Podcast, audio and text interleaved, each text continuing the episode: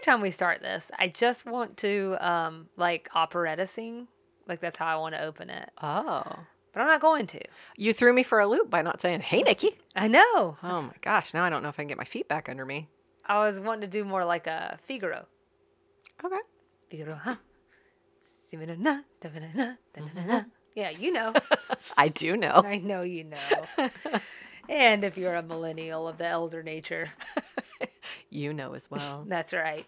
And if you don't know, then my Figaro's not very good. Mrs. Doubtfire, my friends. Watch it. Yeah. Check it out. Give it a gander. 1993. Woo, what a year. Jump around, I say. Jump around. Deep cut. The goats are eating my begonias. My begonias. I just love what she says that. Ah, that's a good movie. I might have to go cue that up. You should. It is a good movie. Well, speaking of good movies, and just maybe possibly my worst opening ever. um, we have been doing the Bernard Pivot questions. So We have? yes, Yep. and who inspired James Lipton's questions right. inside the Actor. Studio. Mhm. Yep. So our next question on the list is. If you were reincarnated as some other plant or animal, what would it be? Ooh, good question. Do you already have an answer? I, I've got my like without thinking too uh, hard about it. Yeah, I think it would be a house, like a dog, a house dog. absolutely, They have the best life. Absolutely, like a rich person. I was going to say, like a, well, or just you really don't even have to be a rich. It doesn't have to be rich. People really take care of their I just want to be a loved. I want to be my dog. yeah, a well cared for, well loved pet. Right. Mm-hmm. Uh, Yep. A hundred percent. They can like. I look at my dog during the workday. He finds a sunny spot and just lays in it for hours. Yeah. And then I stand up from my desk and he walks over to me and waits for his walk. And we go walk together. And he sniffs things and he goes to the bathroom and he's happy. Now he's so old that he can't hear us anymore. So, in order for us to get him back in when he goes out into our backyard to go to the bathroom, we have to treat him every single time. That's the only incentive we can give him to get him to come back in, which is unusual for us. We don't, we're not big treaters because we don't want him to gain weight, but because he's a little dog. But we do treat him every time he comes in now. So, he gets a treat every time he goes to do the thing he's supposed to, which is just the dream, right? Yeah, like sure. every time I get up and go to work, I just want a treat. And I guess you could say my paycheck is a treat, but whatever. I want like a donut. You know what I mean? Absolutely. Although, like, I I think, like, I understand why dogs want table food. Yeah. Oh, sure. Every time I like, I'm like, Sure. no, man, I get it. I'm sorry. This feels like really unfair, honestly. Yeah.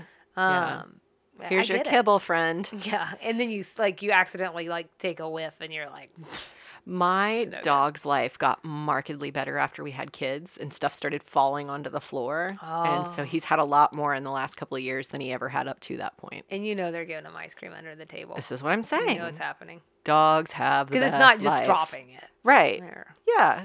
I, I'm sure. Yeah. Not Here, when lick- I'm watching. Lick my ice cream cone. Now I'll lick my ice cream. Let's lick the ice cream cone together. That's disgusting. Yeah. That's gross. And I love my dog. I feel like let's also can we also try and tackle the plant because I think that's an interesting Oh, one. Like if you're going to be reincarnated as a plant, um, I think I'm going to go wisteria. There's no real nice. good reason except I love wisteria, and I think it's I think I love it. One, it's pretty, Mhm. but also like it you know it usually shows up like uh i at the very beginning of spring and it's only there for a minute so it's kind of like a girl scout cookie like you don't get to Mm. see it that often and so it just makes it like more special I get that. yeah, so I, th- I think that's what I'm gonna go with. I'm torn on whether I want to be a flower that comes from a bulb because you get to hibernate for like half the year. That's pretty sweet. Um, Yeah. That or like a magnolia tree because you get to be part of life year round. Right. That's And then you get to flower like twice a year. Right. So I'm torn. Those would be my two. I thought you were gonna say sunflower. Oh, I don't I don't think sunflowers are very pretty personally. Oh, really? Yeah. But they're so neat. They are very neat. You know, a morning glory is a flower I'm obsessed with because they only open in the morning. I'm literally not sure I know what those look like. By I think they're kind of like blue. They're very pretty. The important thing is they only open in the morning, and I'm fascinated by anything that does like that. that. right? Bio, yeah, like I, I'm also fascinated by a Venus flytrap. okay, I see them. I used to have a Venus flytrap. they're fascinating to me. You can put your finger in a Venus flytrap and it closes really slowly, so it's not mm-hmm. like snapping you in there, but it will totally close and try to digest you. Yeah. Fascinated. I was also wondering if you might say Venus flytrap, just because I think that's an interesting answer. See, my other answer, because I'm petty, would be um, poison ivy. Because I want to leave myself behind on people. Oh, well, that'll won't forget me. But people are also really trying to actively kill you. That's true, So but they can't. there you go. As the person who gets poison ivy more than any, so much. Um, the person who gets poisoned by ivy more than anyone I know. I get the ivy poison. Three leaves, let it be. I Wait, that's wrong. in the leaves of three, let leaves it of be. three. Let it be. I learned what poison ivy looks like in the last couple of years. Again, as a person who is massively allergic to it, it is astounding that it You took me to. Mm, until I was in my 30s to learn what it looks like. The leaves of three, let it be. I've known that since I was like eight. Sure. I didn't know what it meant. Leaves of five, stay alive. I always forget that one, but poison oak is five leaves, and you're not supposed to, or five points or whatever, and you're not supposed to mess with that either. Why would you say stay alive? I thought you were going to telling me to eat that. No, I don't know. I don't think it's right. Oh, no. Just don't touch things with five. Threes you- or fives. Are you revealing to me how you would do on the wilderness experience? Oh, like this week's episode? yeah, go ahead and pivot us there because I would probably die. Casey watches Naked and Afraid, and No, he watches Naked and Afraid. No, I- Selena watches Naked and Afraid. Well, yeah, because they're out there and they're doing, they're up to something they shouldn't be. um, call back.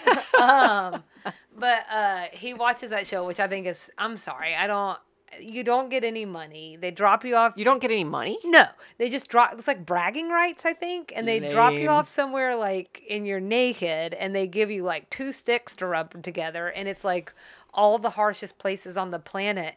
And this sounds terrible to me. Everything about that sounds awful. I would die the first day. I would I would probably survive a little while just out of sheer stubbornness. Like I I I feel like the type of person that would refuse to die. I believe that. See, People are like, "Why won't you die?" Um, I'm not going down. so I think that I can firmly say, and you will back me up, that I'm a stubborn person. Yes. Very persistent. Yes. But when it comes to nature, I know who's the boss. It's, I Oh. alluded to this earlier, but like if end of times comes, I'm just gonna kind of like I'll just like let it take me, You'll let the wisteria take you. take me back, take me back to whence I came. Take me to my home. Something about dust, to Dust, yeah, ashes to ash, Whatever. Yeah. so the wilderness experience. So this is season three, episode eight of Designing Women: The Wilderness Experience. Bernice treats the ladies to a three-day survival course in the wilderness, but they aren't prepared for the realities of so rugged an experience. treats. Right. That's all. right. So this one aired January 9th, 1989. Uh, Selena gave me a little. Selena gave me a little trivia here. Mm-hmm. Meg Wyllie, who plays Dorothy in the episode, will return as Miss Eulalie Crown in season 5, episode 17. There'll be a test. we won't pass. I know. I'm, I've forgotten that already. Uh, so we're calling this episode "Get on the Bus, Gus," written by LBT and directed by David Trainer. General reactions, Solana? Well, I think I was. I was fighting words. um, I think I was already kind of alluding to this, but this all sounds terrible to me. Three days in the wilderness trying to hoof it with strangers. To what? Prove we can do something that's not necessary anymore? No thanks. Unless you're naked and afraid, then it's necessary. I want to be clothed and satisfied. clothed and at peace. I want that show. Yeah, give me that one. yeah. I think that's called Life of a Dog. Where's except the, the- clothes part. right. Where's the Danish art of coziness experience? That's what I wanted to be involved in. What about you? So I don't think, and you can keep me honest. I don't think we've ever really seen Julia go up against an, an like another alpha female. Mm-hmm. Yeah, I don't think so. I don't think we've seen that. So I think this was a new look into her personality. Yeah, I think the closest maybe is um the killing all the right people woman. Yes, that might be true. Imogen. Imogen. Spoiler alert. I hated it. I did not like Julia's look in this whole episode. I found it really obnoxious that when given the chance to collaborate with someone else and potentially learn from someone stuff she didn't know, her choice is to abandon them and strike it out on her own and really strike out.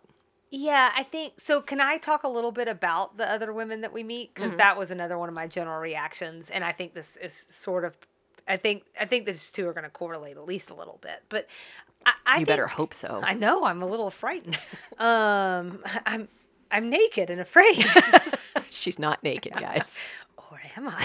Stop it. y'all, y'all will never know. Um, so I think we're getting LBT's version of a woman from the north, Oh, oh yeah.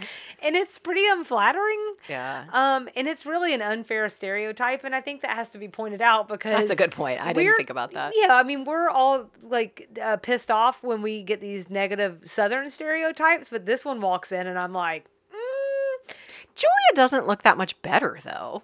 oh, I agree. It's in my dislikes. Okay, good. um, but Phew, we're on the same page. Yeah, don't worry. I always like dislike things. It's part of my brand.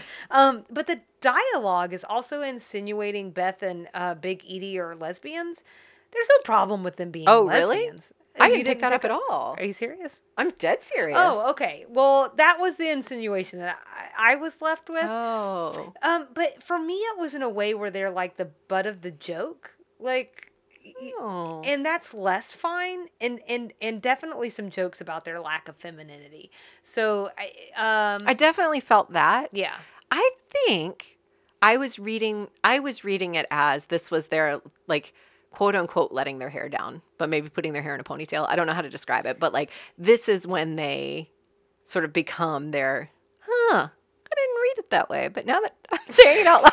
go watch it again and tell me what you think with that thought. They de- I mean I definitely felt the playing up their masculinity. Um but not in a sense that I didn't I didn't interpret that Mm, although maybe in the 80s it would have meant that. I don't assume right. that about I people. think it was also it being in the '80s. So I don't assume that just because someone because a woman chooses to dress like dress a little more masculine or carries herself in that way. I don't assume that correlates to her sexuality. No, I don't either. Um and so I think for me watching the episode that didn't register with me. Now that you're saying that, if I put on my 1980s glasses, maybe it does. you got to put on your 1980s glasses. I thought this was just their chance to let it all hang out. And if LBT like didn't feel that way and that wasn't the insinuation and I picked up on subtext that maybe wasn't there, then my apologies. But it felt like a stereotype of multiple layers to me Mm, and yeah. not and not a kind one. Yeah.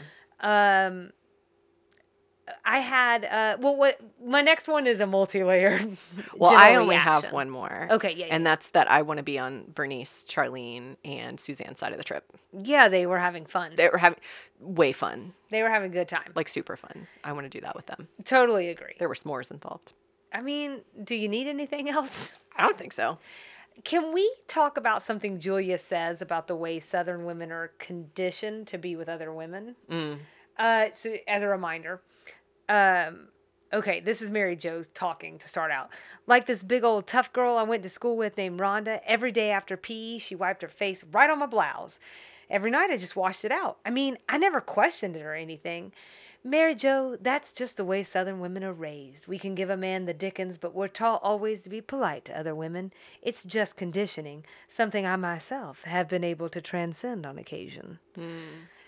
So I just was wondering, did that resonate with you? Did that strike you at all? Does that relate to your Southern experience?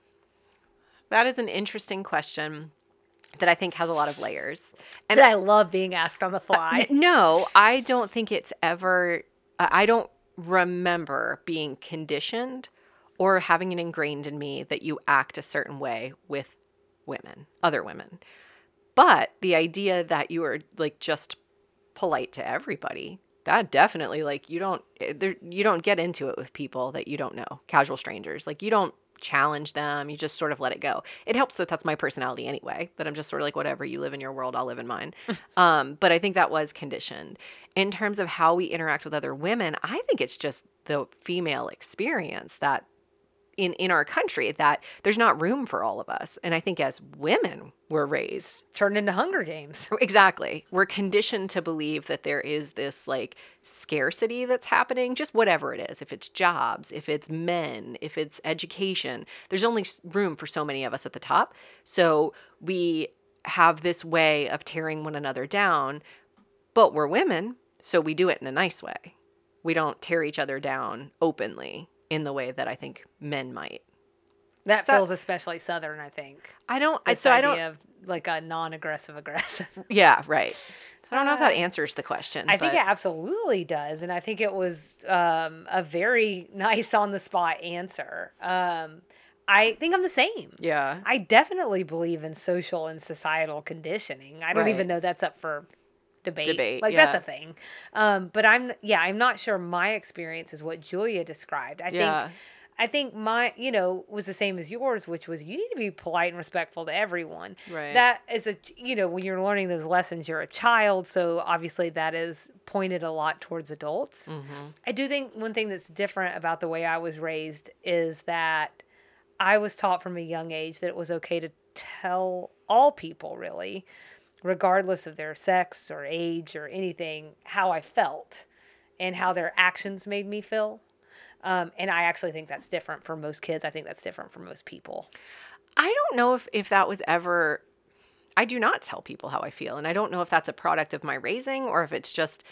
I don't know where that comes from, but I have been struck on several occasions watching my daughter in particular because I watch her through the lenses of another woman trying to like is there some way I should be guiding her differently or better and make sure that she's picking up on lessons or not picking up on those societal cues that I don't think are necessary?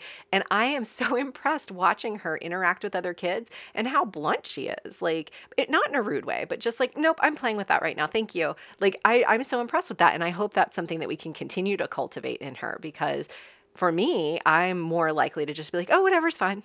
Whatever you want's fine. That's fine. Yeah, sure, you can have this. And she's just like, no, thanks. I'll play with it myself. And I just love that. And I hope she can keep going that way. Well, I think it are. I, I, it already says something that you're watching her in that way and wanting to be a guide for her. Like that's It's my job, man. it's That's what I'm here for.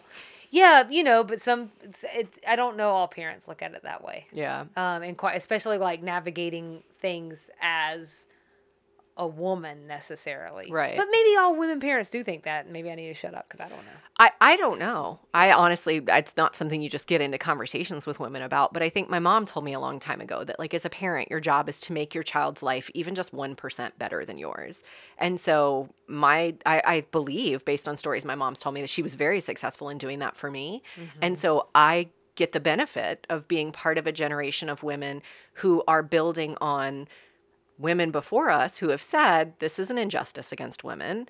You guys are seeing this, right? We don't have to live this way. So now I get the benefit of seeing that, benefiting from that, and then getting to take it a step further and apply it to my daughter in ways like maybe it wasn't applied to me. So Sure. like we don't have we didn't have the same opportunities in, you know, science and engineering that men did necessarily because of the way we were conditioned in school. Yep. So I know that and now I can look out for that and say like, "No, it's cool, man. You're allowed to do that if you want." Take that coding class. Exactly. Take all those coding classes. right. Yeah. Yeah, for sure. Uh, we want to talk about uh strays. We do. I got a fa- I got one fashion note. Okay. That neon jacket and leg warmers outfit that Charlene was wearing at the top of the episode.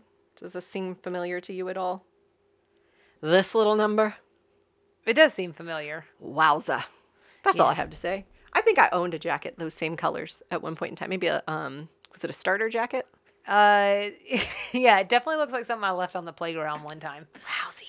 Yeah. It's it's a whole vibe. And it looks it's like that those neon pink and blue of the 80s. like yeah that like teal blue it looks like the igloo um, coolers they're coming back now with like 80s vintage or n- early 90s vintage igloo coolers that's what this looks like to me Hmm, yeah. that was one of my strays and then i think my other stray is that i think we might have a piece of trivia worth remembering Okay. so last episode you imparted with us that um, mary jo drives a volvo and since there's going to be a test i think we should all remember that suzanne seems to live off west hacker boulevard I can't find a real place named that, but she said she was chasing her pig down West Hacker Boulevard. Oh, okay. Yeah, I had that too, but I had West Hiker. Oh, well, mm. Was it Hacker?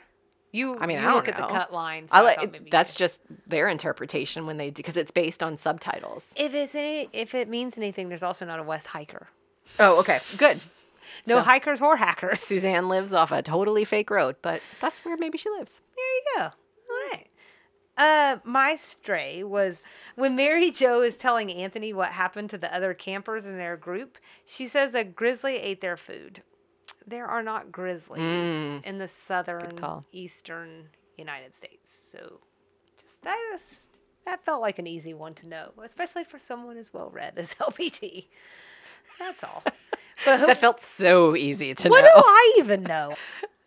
What'd you like in this one, Nikki? We left Sugarbakers. I get excited every time we leave Sugarbakers. Every time. Uh, and my other thing that I called out that I really liked, I loved Anthony's explanation of who he'd worked with to get on the trip. He just kept saying, some white girl, some white girl, some white girl. And there's no question in anyone's head that that's who he was working with. Yeah. Yeah. Uh, I will tack on to that that he was also um, a high point for me. And I have on here, I always love how smart and quick he is in sticky situations. And it was that. I don't know, some white girl. I don't know, some white girl.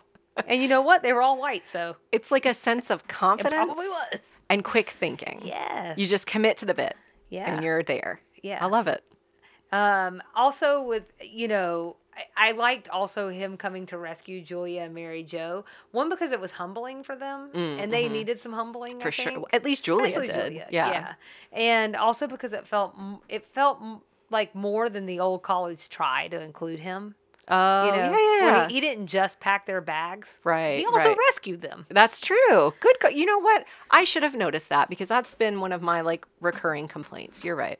Um, uh, my last like is that I I like that assumptions get turned on their heads in this one. Okay. I don't think that most people who watch the show to this point would have thought that Bernice, Charlene, and Suzanne would be the ones killing it in the wilderness. Right. Yeah. Uh, while Julia and Mary Jo struggled. Right. I thought that was a good choice. Mm-hmm. And who doesn't love an underdog? I do. I love an underdog. Yeah. I really do. What about what you didn't like in the episode?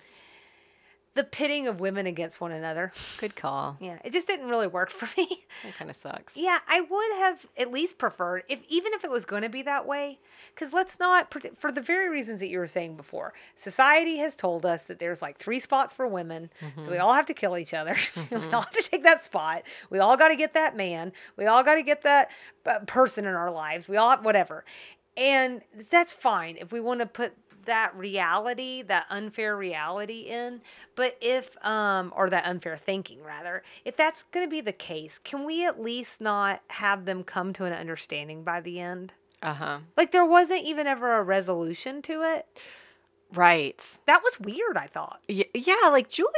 Ugh, Julie made me so mad. She should have just been held accountable in some way, or like Anthony. Yeah, Anthony swoops in, saves the day, and they still get their pen. Yeah. That irritates me. Yeah, it wa- that did not work for me at all.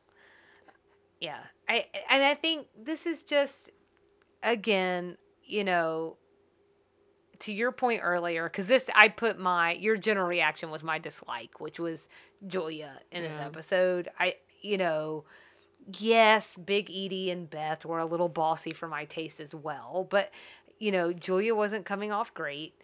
She was coming off very snotty Mm-hmm. um, a little high and mighty, I think, and I didn't love that. And why wouldn't you at least consider listening to two people who've joined the wilderness experience several times? Intentionally, like Julia's here by accident. Yeah. So when you're somewhere by accident, learn from the people who know what they're doing, or like make the most of the situation.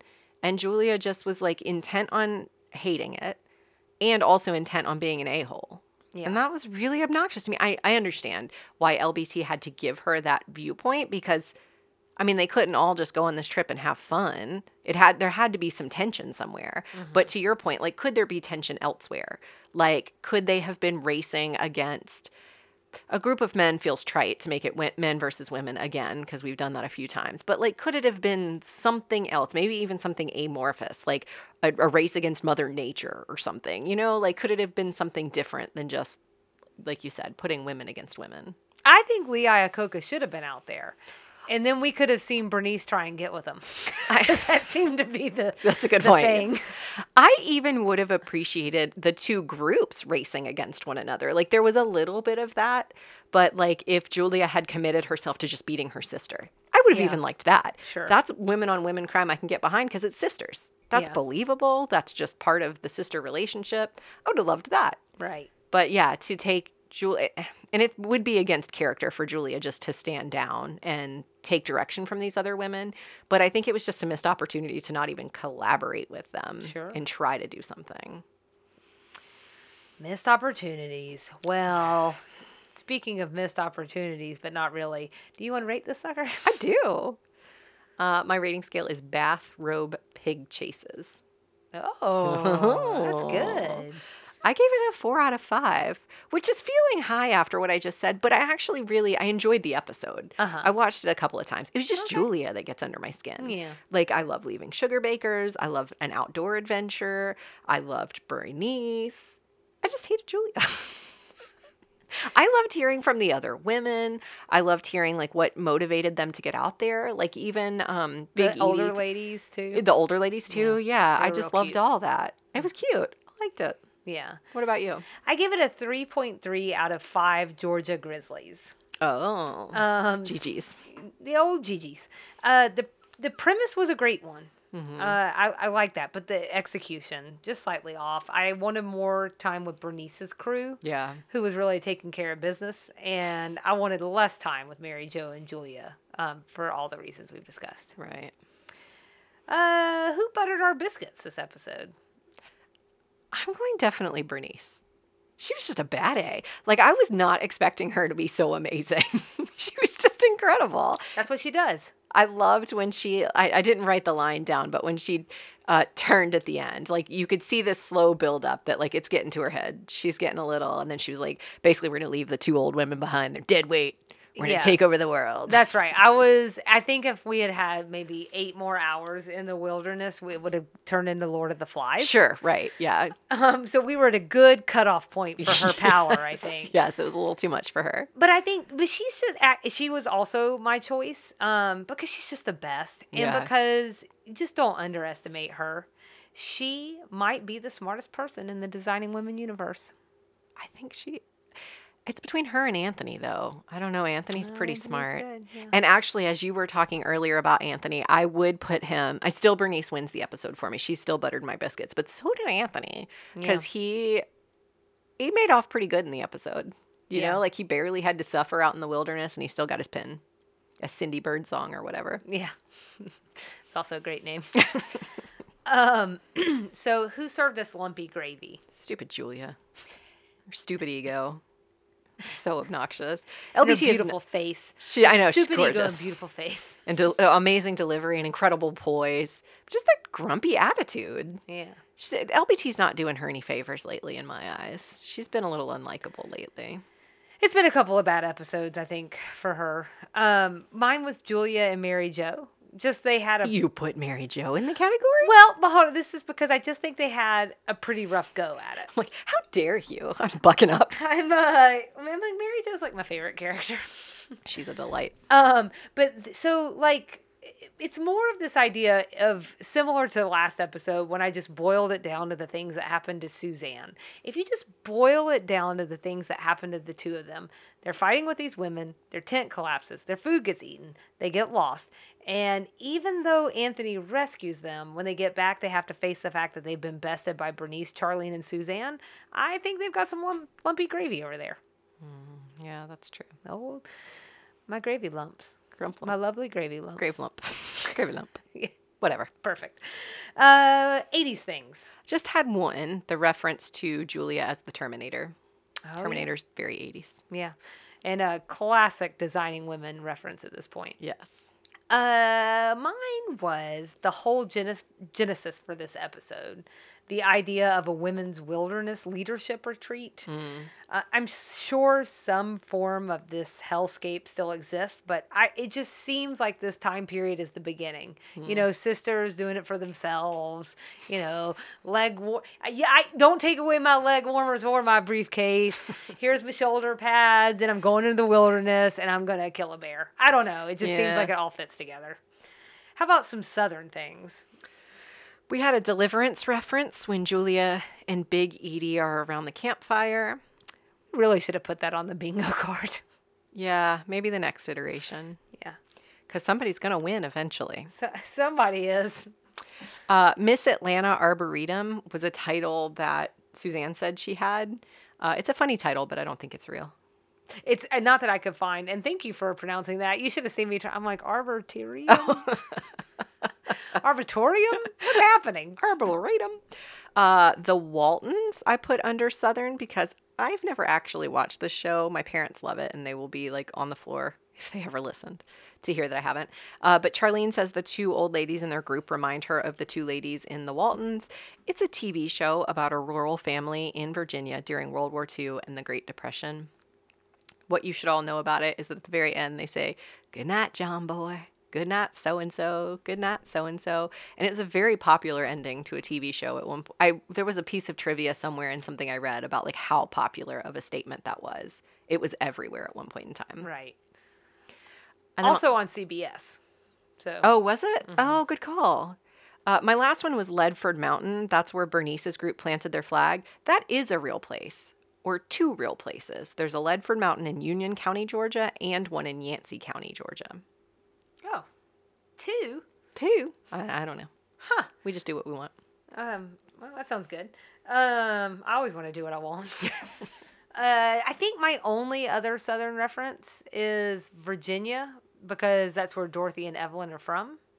Oh, Um. the Waltons are from Virginia. That's right. And Blue Ridge. Oh, So maybe There you go. something there. Mm. Something there in the water. Uh, how about references we need to talk about? a pith helmet.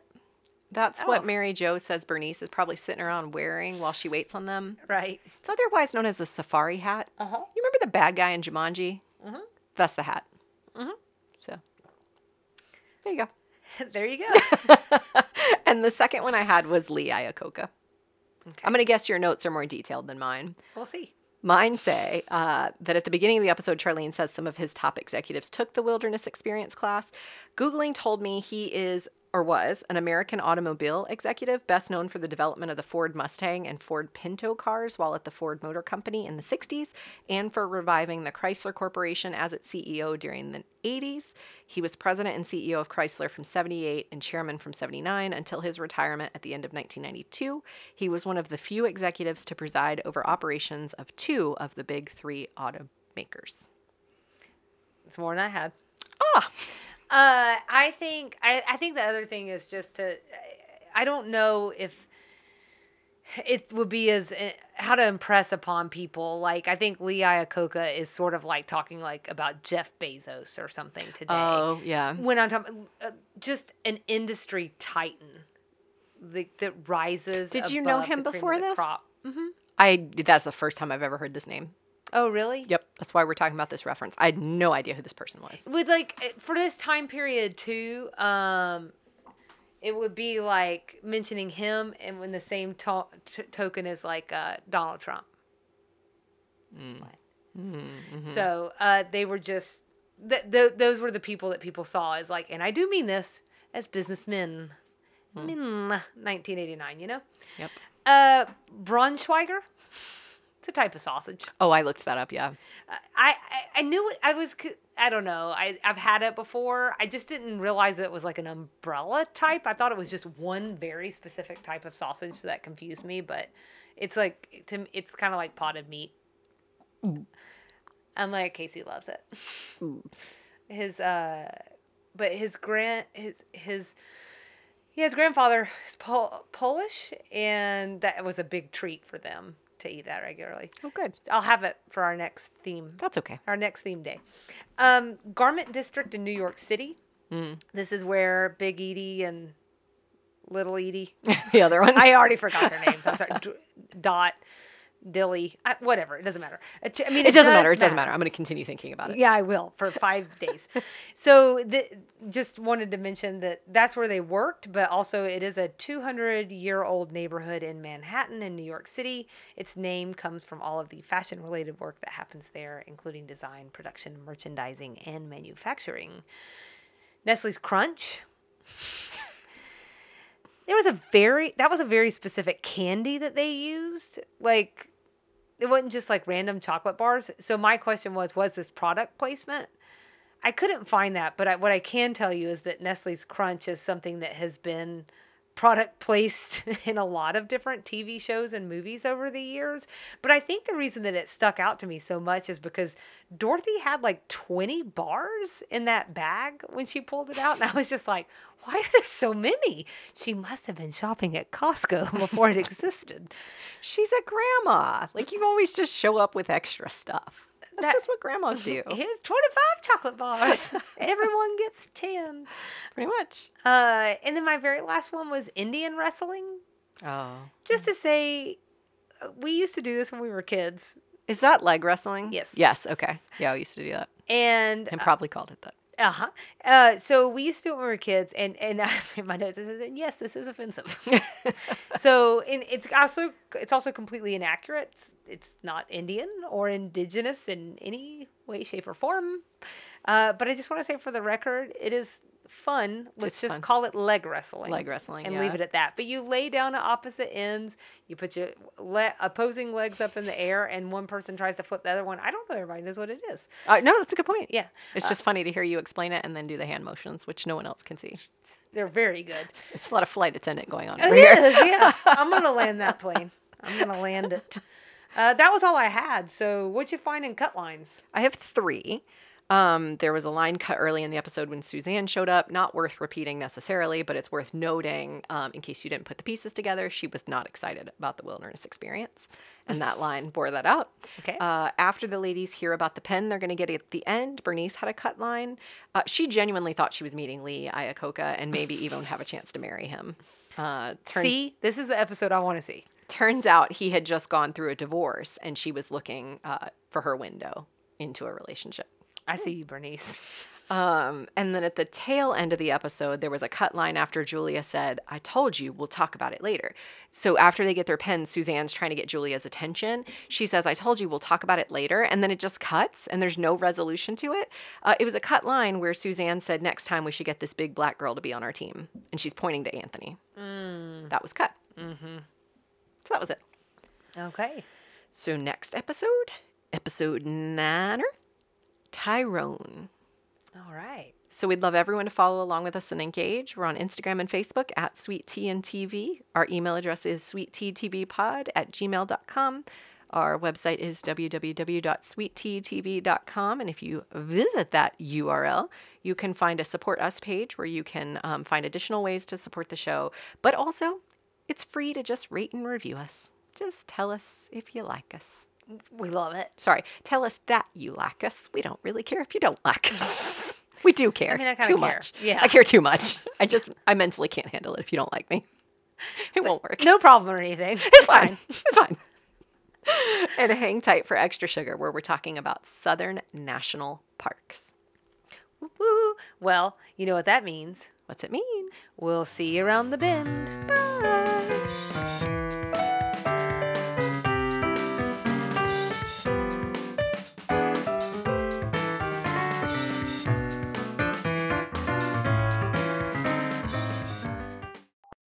Welcome to this week's edition of Extra Sugar. This week we have another one I'm really excited about. we thought it would be fun, and I think by we I mean me, uh, to latch onto the outdoorsy vibe of this episode. Mm-hmm, mm-hmm. Specifically, Julia's mentioned that she and Mary Jo were at the outskirts of a national park. That was toward the end of the episode um, when Anthony comes to save them. Mhm. So I thought we would explore southern national parks. I love it. I Uh, love it so much. I threw a tent up in the backyard. That's true. I, I was uh, rewarded with a tent view today when I got here and a s'more. You want to look at a tent? Want to eat a s'more in front of a tent? Yes, please. Do that. Sign me up. Uh, so I think we've all seen signs pointing to national parks, national monuments, national preserves, national historic sites, all those things. So by way of clarity, before we start, I want to clarify that a national park generally, quote, contains a variety of resources and encompasses large land or water areas to help provide adequate protection of resources. National parks are literally only designated by an act of Congress. Okay. Um, in the U.S., national parks are administered by, administered by the National Park Service, an agency within the Department of the Interior, and there are only 63 national parks in the country. that sounds like a lot. Really? 63? Mm-hmm. Well, there's only 50 states. There are zero in Georgia. Oh, really? Fun fact there are zero national parks in Georgia. That's a sad fact. So I think the episode implied the ladies were in Georgia. Yeah. But if they were, there were no grizzlies and there were no national parks. Now, theoretically, they could have been on the outskirts of a national park, being on the Georgia line, but we'll get to that in a minute. okay. Uh, so, like I mentioned before, the reason I start with all those different designations in the National Park Service system um, is because I want to note that. Um, National parks, national monuments, national battlefields, each of those designations affords the location different levels of protection and requires different levels of administration by the National Park Service. Um, so, our home state of Georgia has 11 sites administered by the National Park Service, but as I mentioned, no official national parks. Um, so, since I wanted to talk about national parks, I guess I won't be talking about any in Georgia. So, I'm sorry for that. Um, but what I'm going to do instead is I'm going to take us on a road trip around the South to visit some fun sounding national parks. And then at the end of the segment, I'll run through a couple of those um, interesting National Park Service sites that are in Georgia um, and are administered by the National Park Service, but just aren't national parks. Okay. Um, so first up, we're going to go to Florida. So if we're on a road trip, we're starting in Florida. Um, our neighbors to the south are home to three national parks. So Georgia has none, Florida has three. Um, my personal favorite, and I think I might have mentioned this in the episode recently where we talked about Florida experiences. Uh, my personal favorite, and not because I've been there, but because it sounds amazing and it's on my bucket list, is Dry Tortugas National Park, which is about 70 miles west of Key West. So it's off the coast of Florida. Um, according to the National Park Service website, this 100 square mile park is mostly open water with seven small islands. Accessible only by boat or seaplane, the park is known the world over as the home of the magnificent Fort Jefferson, picturesque blue waters, superlative coral reefs and marine life, and the vast assortment of bird life that frequents the area. In fact, less than 1% of the park is dry land. So most of what you'd see when you visit is marine life and water. Hmm. Uh, the central piece of the park, as I just mentioned, is Fort Jefferson. Um, it's a massive but unfinished coastal fortress. According to Wikipedia, it is the largest brick masonry structure in the Western Hemisphere and is composed of more than 16 million bricks. And it's unfinished. And it's unfinished. Mhm. There's a story there, and I didn't write it down for this segment. I'm sorry. But um, there is a story to why it's unfinished. You gotta leave. You gotta leave something for the people. I know. I know. I got to leave you guys with a little something, something. Um, so if we leave Florida, speaking of leaving, let's move up north to South Carolina. Our neighbors to the east, Sure. Don't look at me. that way, uh, are home to Congaree National Park. This 26,000 acre, acre park uh, is one of the smallest in the national park system. Uh, it lives about 18 miles southeast of Columbia, which is the capital of South Carolina. According to the National Park Service, Congaree is known for its giant hardwoods and towering pines. Congaree's floodplain forest includes one of the highest canopies in the world. The forest is also home to the tallest, 169 feet, and largest, I have no, this means nothing to me, 42 cubic meters, uh, loblolly pines allowed, alive today, as well as several cypress, cypress trees. These are such hard words. Alive, cypress, What do you want from me? as well as several cypress trees well over 500 years old. it's impressive. I read that it's often referred to as a swamp, but it's actually a bottomland hardwood forest, uh, which sounds like it's different because it's not continuously flooded. It floods when the nearby water sources overrun. The reason this is interesting to me is because that's the same thing that happens over at Suwanee Creek, uh, the Suwanee Creek, Creek area where the Greenway is. Um, they often have uh, posts, you know, online or whatever that say like parts of the greenway are closed because it's flooded. I think there's similar types of forest. Um, the Environmental Protection Agency's website says 200 years ago, magnificent bottomland forests covered almost 30 million acres across the southeastern United States. Today, only about 40% of that area still supports these productive and unique ecosystems. It's estimated that losses of these types of swamps reached rates as high as 431,000 acres per year from 1965 to 1975, largely due to conversion to croplands, particularly for soybeans. Um, in some regions of the lower Mississippi floodplain, only a small percentage of these original bottomland hardwood forests even remain. The last thing I want to say about Congaree is that there was a significant advocacy effort to have it designated a national park. It was heavily logged for many years, despite nearby citizens arguing about its value to the local ecosystem. Mm. It was originally designated as a wilderness area, which is a National Park Service designation, um, in the late 1980s, and then finally designated by Congress as a national park in 2003. Hmm. So it was a long run. Um, so I've not heard of that one before. Congaree, yeah, mm. I th- I think this might have been the first time I've heard of it. Mm-hmm. Um, so if we leave South Carolina and keep heading up north, um, we'd hit Shenandoah National Park in Virginia. It's an area of 311 square miles in the Blue Ridge section of the Appalachian Mountains in northern Virginia. It's less than 100 miles from DC. That surprised me. Yeah, I it's like I know what Shenandoah is, but I don't think I had any knowledge of where it was. Yeah, same. Yeah. Um, the effort to found it began in 1901 when freshman Virginia Congressman Henry Flood introduced legislation to create a national park encompassing the Appalachians.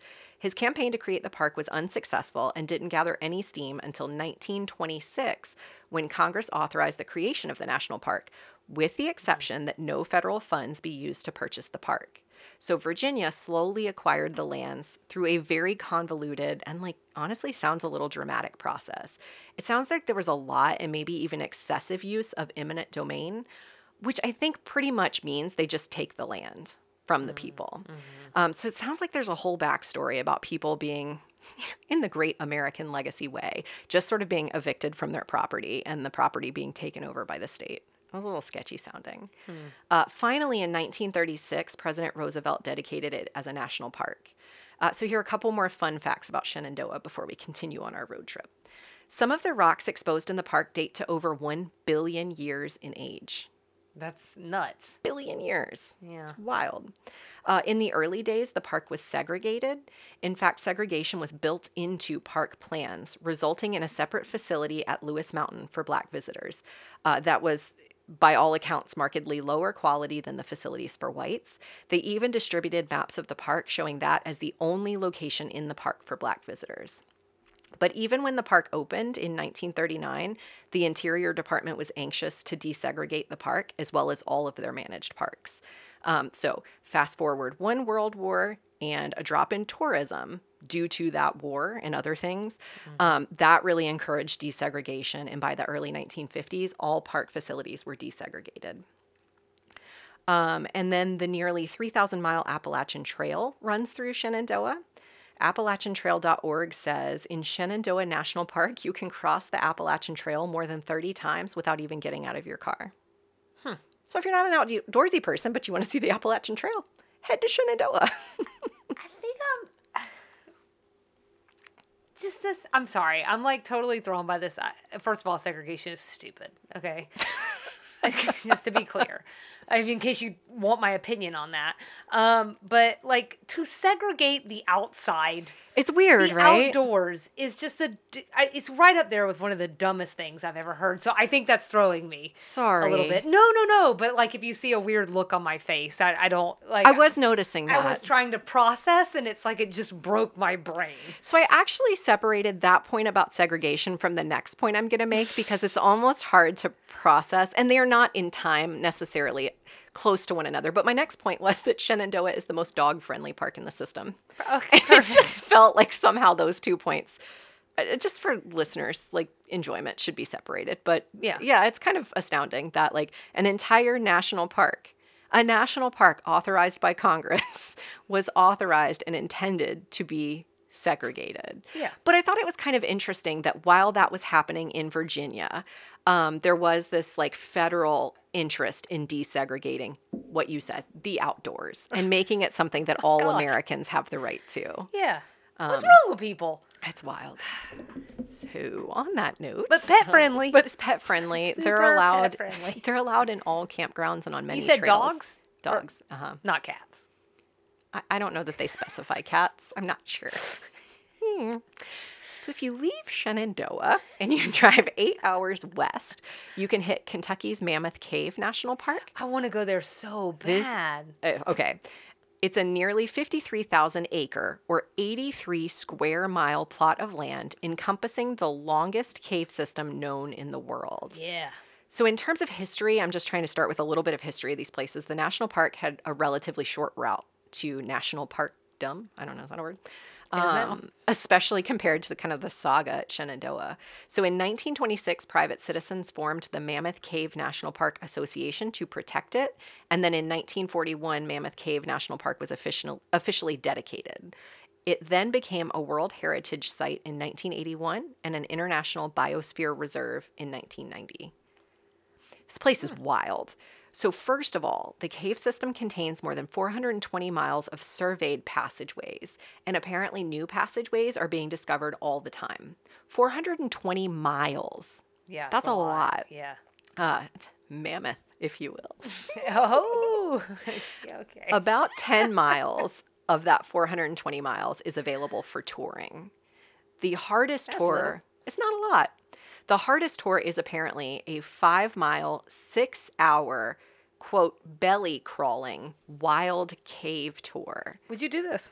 Um, it depends on how narrow the passage is. Yeah.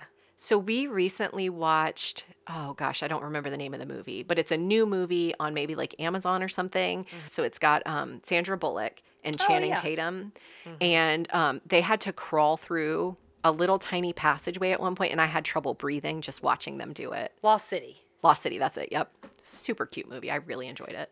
Anywhoozy, those um, passageways were really small, so if that's what we're talking about, probably not.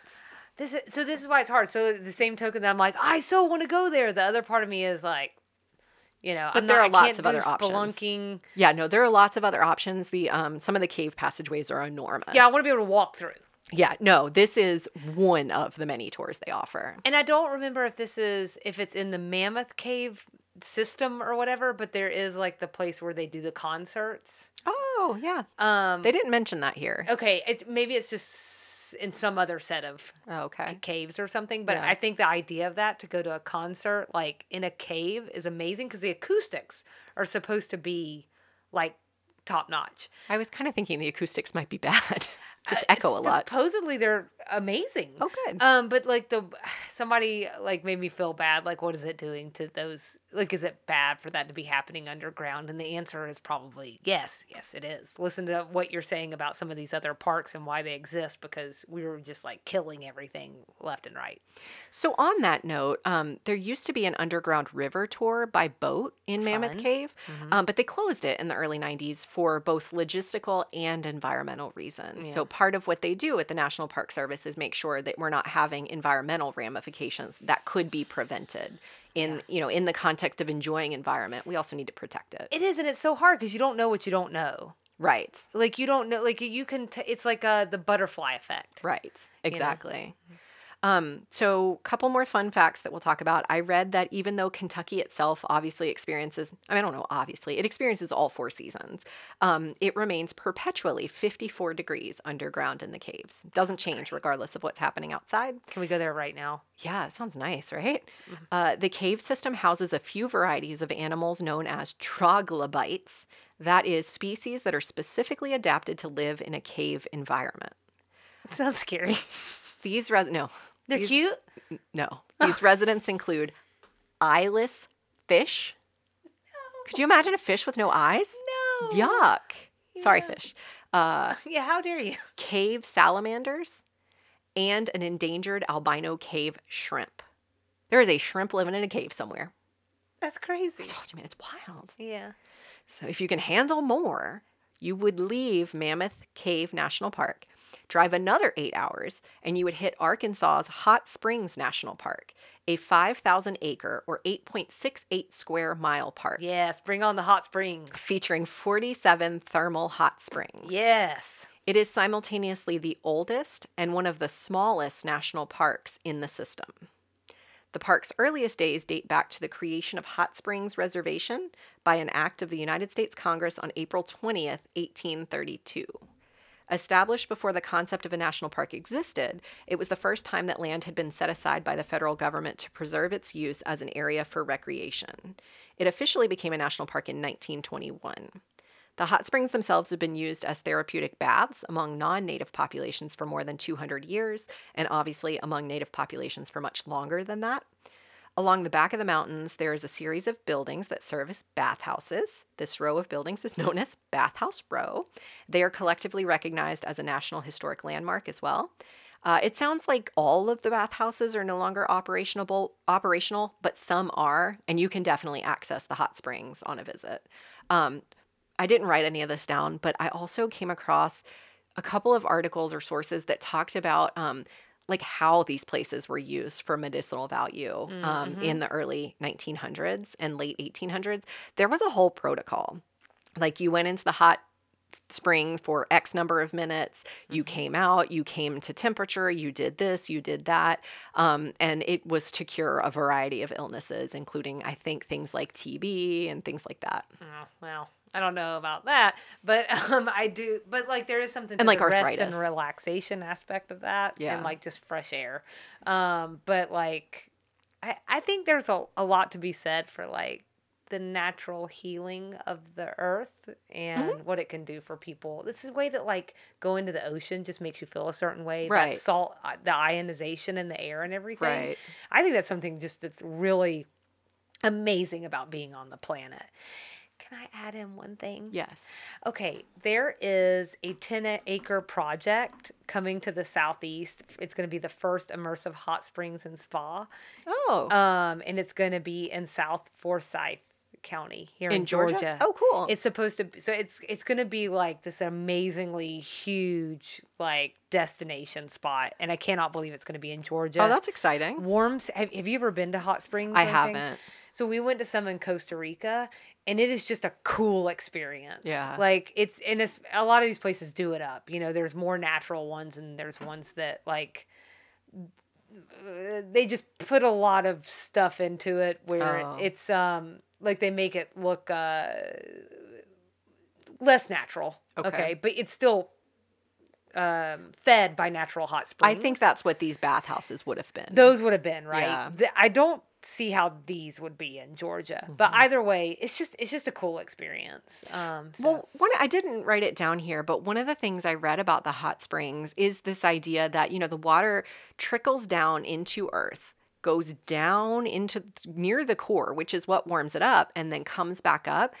All along the way, it's soaking in minerals. And mm-hmm. so that it's so mineral dense that to your point, like that's got to be good for your body. It's mm-hmm. got to be healing in some way. And it's just interesting to me how like the medical field at one point, like this was something doctors prescribed you was this regimen of getting into the hot springs, getting out of them.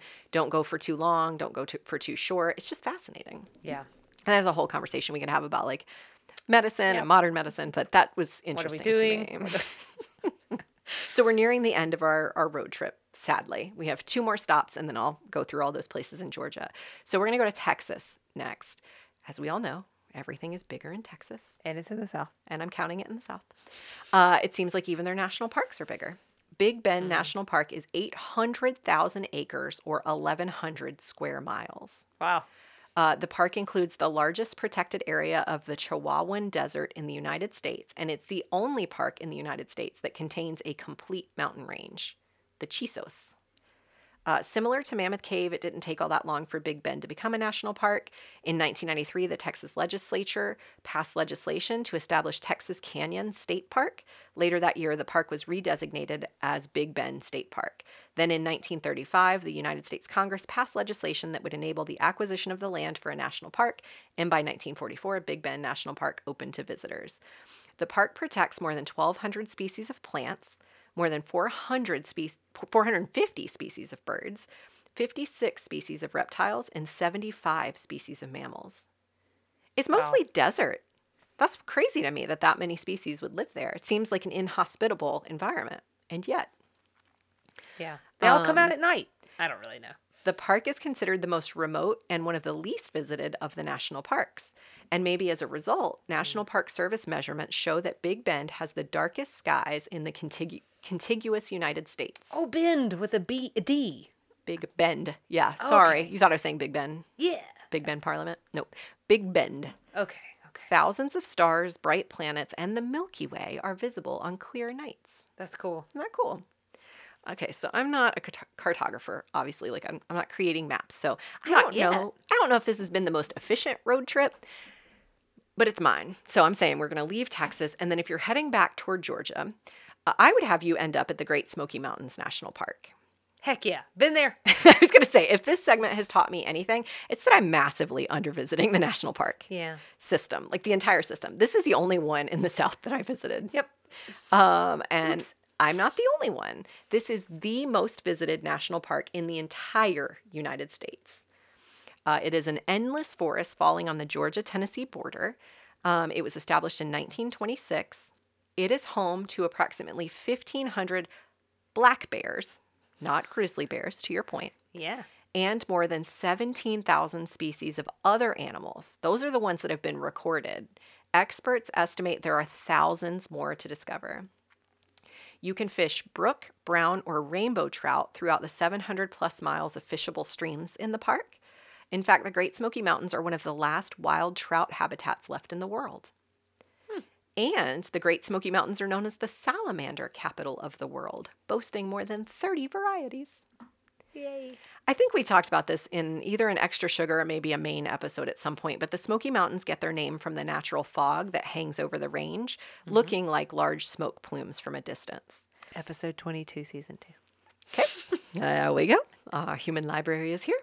This fog is caused by the vegetation emitting volatile organic compounds, which are chemicals that have high vapor pressure and easily form vapors at normal temperature and pressure, for whatever that means. The The mount- if you're me, look, that looks blue. it looks real nice. I like that. The mountains are estimated to be 200 to 300 mil- million years old, making them some of the oldest mountain ranges on Earth. The highest point in the Smokies is Clingman's Dome, which rises to an elevation of 6,643 feet. It's the third highest mountain in the Appalachian Range. Interestingly, Mount LeConte, also found in the Smokies, is the tallest. That's that's the measurement from immediate base to summit. So not elevation. That always confuses But me. I know. Um, so it's the tallest mountain in the Appalachian Range, rising 5,301 feet from its base in Gatlinburg to its 6,593 foot summit, Hmm. both in the Great Smoky Mountains. I like Gatlinburg. so we've done the national parks. Mhm. Once you cross back over into Georgia, you could check out 11 other, not national park, but administered by the National Park Service parks. so Andersonville, Perfect. Georgia holds Andersonville, a National Historic Site. The Appalachian Trail is a National Scenic Trail. The Chattahoochee River is home to a National Recreation Area.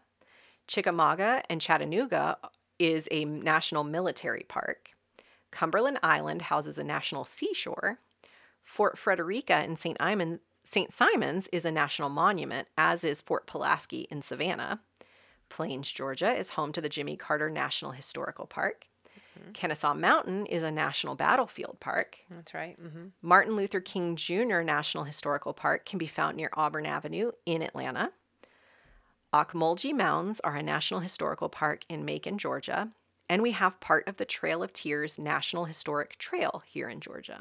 Mm-hmm. So I heard a lot of things to add to my bucket list as I worked through this segment. I hope you did too. But this has been this week's edition of Extra Sugar.